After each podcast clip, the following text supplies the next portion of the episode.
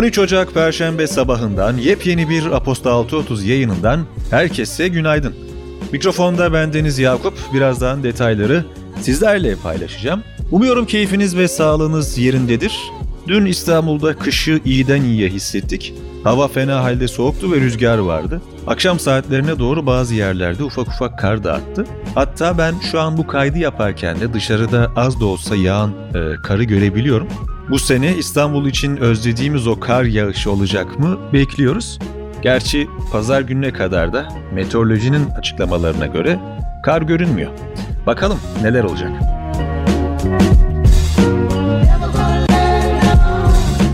Şu anda dinlediğiniz bülten Simple As Is destekleriyle ulaşıyor. Alışveriş yaparken şıklığı ve doğallığı seçen ve değerlerinden vazgeçmeyenleri buluşturan online alışveriş platformu Simple As Is, doğaya saygılı ve etik üretim ilkelerine sahip birçok yerli markayı bir araya getiriyor. Ayrıntılar bültende. Piyasalar ve ekonomi Cumhurbaşkanı Erdoğan, Türkiye'de enflasyonun yanında kur dalgalanması sorunu da bulunduğunu söyleyerek, kurda olduğu gibi enflasyonda da ekonominin gerçekleriyle uyuşmayan şişkinliğin bulunduğu açıkça ortada. Bu şişkinliği ortadan kaldırarak milletimizin haksız fiyat artışlarının altında kalmasının önüne geçeceğiz, dedi. Enerji Piyasası Düzenleme Kurumu Başkanı Mustafa Yılmaz, 1 Ocak itibariyle geçerli olan elektrik tarifelerinin Aralık faturalarına yansıdığı şikayetleri üzerine Aralık ayı faturalarında inceleme başlattıklarını söyledi. Hatalı faturalandırmaya göz yummayacaklarını ve süreci takip edeceklerini belirten Yılmaz, farklı ayın tarifesini uygulayan şirket ağır bedel ödemek durumunda kalır diye konuştu.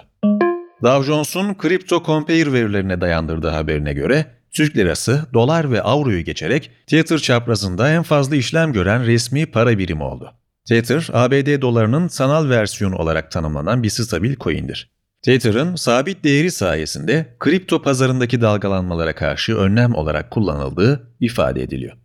ABD'de Aralık ayında %7 olarak kaydedilen yıllık enflasyon 40 yılın zirvesine çıktı. Aralık ayında aylık bazda tüketici fiyatları artışı ise %0,6 olarak kaydedildi. Analistler yıllık enflasyonun %7, aylık enflasyonun ise %0,6 olacağını değerlendiriyordu. İş Dünyası İşçi Sendikası Türk Metal ile İşveren Sendikası MES toplu iş sözleşmesinde anlaşma sağladı. İşçi ücretlerine ilk 6 ay %27,44, ikinci 6 ayda ise enflasyon korumalı %30 zam yapılacak. Türk Metal Sendikası Genel Başkanı Pevrul Kavlak, sosyal medya hesabından yaptığı paylaşımda sosyal hakları Kurban Bayramı yardımı birinci yıl için bütün gruplara %75 oranında artırılmıştır. İlki bu Ocak ayında olmak üzere herkese net 400 TL'lik erzak çeki, 2023 Ocak ayında yine net 400 TL'lik erzak çeki verilecektir ifadeleriyle açıkladı. Getir'in N11'e yatırım yapmak için Ağustos ayında başlattığı görüşmeler tamamlandı. Şirketin N11'e ortak olduğu ve yönetiminden de sorumlu olacağı paylaşıldı. Uçak üreticileri Boeing ve Airbus 2021 yılına dair satış bilgilerini paylaştı. ABD merkezli Boeing geçen yıl 909 uçak siparişi aldığını, 340 uçağı teslim ettiğini bildirdi. Avrupa merkezli Airbus ise geçen yıl 771 uçak siparişi aldığını ve 611 uçağın teslimatını gerçekleştirdiğini açıkladı. Böylece Boeing siparişlerde Airbus'ı geçerken teslimatta Airbus önde geldi.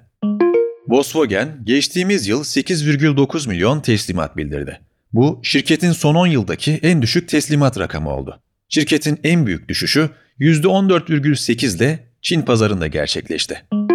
Dosya paylaşım platformu WeTransfer, Amsterdam borsasında halka arz edilecek. 2022'de Avrupa'nın ilk büyük halka arz işlemi olması beklenen bu hamlede şirketin 160 milyon avro kazanması bekleniyor. Politika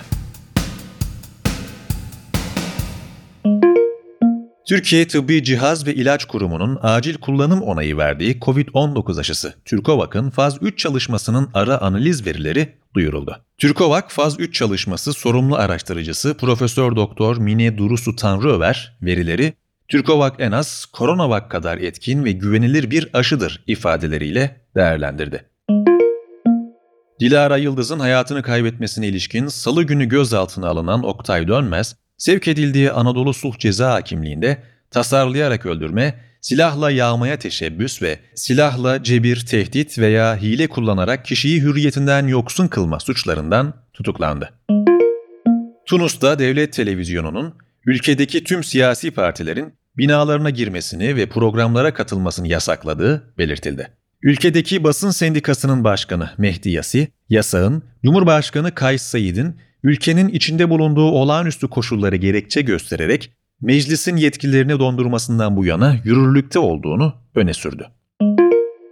Birleşik Krallık Başbakanı Boris Johnson, Mayıs 2020'de ülkede Covid-19'a yönelik karantina uygulandığı dönemde evinde bir bahçe partisine katıldığını açıkladı. Johnson, partiyi bir iş etkinliği sandığını söyledi ve halktan özür diledi. Teknoloji ve Startup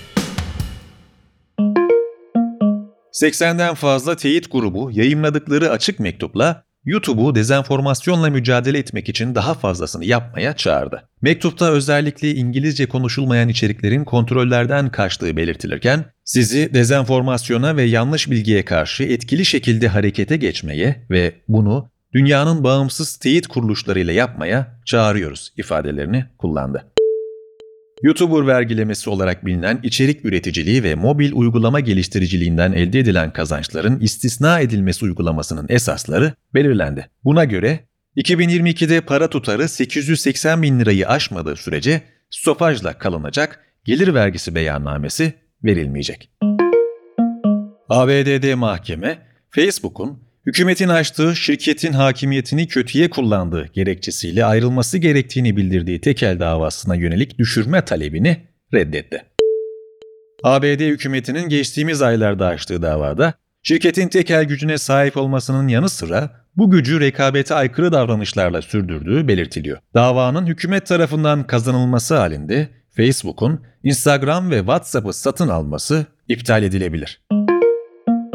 Almanya Federal Kartel Ofisi, Google'ın News Showcase ürünü hakkında devam eden rekabet soruşturmasını sona erdirmek için bu ürünü genel aramalardan kaldırmayı teklif ettiğini bildirdi. Ofis, Google'ın önerisinin etkili olup olmayacağını değerlendirmek için haber yayıncılarıyla görüşeceğini belirtti.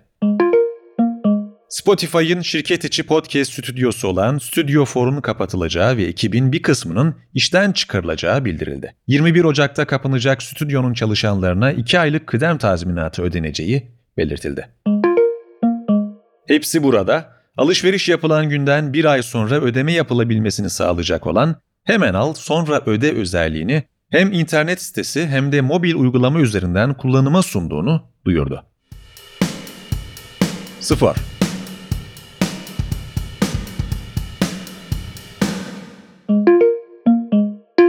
Novak Djokovic, geçtiğimiz ay Covid-19 testinin pozitif çıkmasından sonra karantina kurallarına uymadığını ve bir gazeteciye yüz yüze röportaj verdiğini söyledi.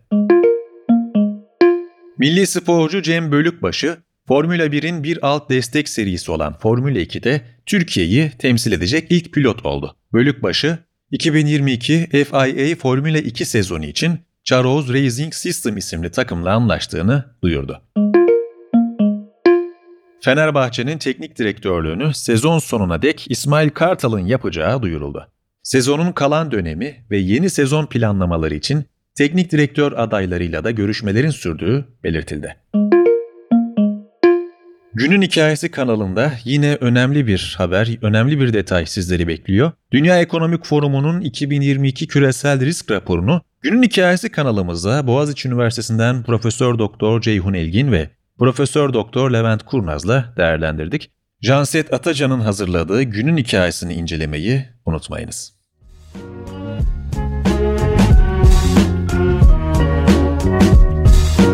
Bugünlükte bana ayrılan sürenin sonuna geldik. Ben Yakup. 13 Ocak Perşembe gününde bir Aposta 6.30 yayınında daha beraberdik. Haftaya salı ve perşembe günlerinde mikrofonda yine ben olacağım. O vakte kadar kendinize iyi bakın, sağlığınıza dikkat edin lütfen. Görüşmek üzere, hoşçakalın.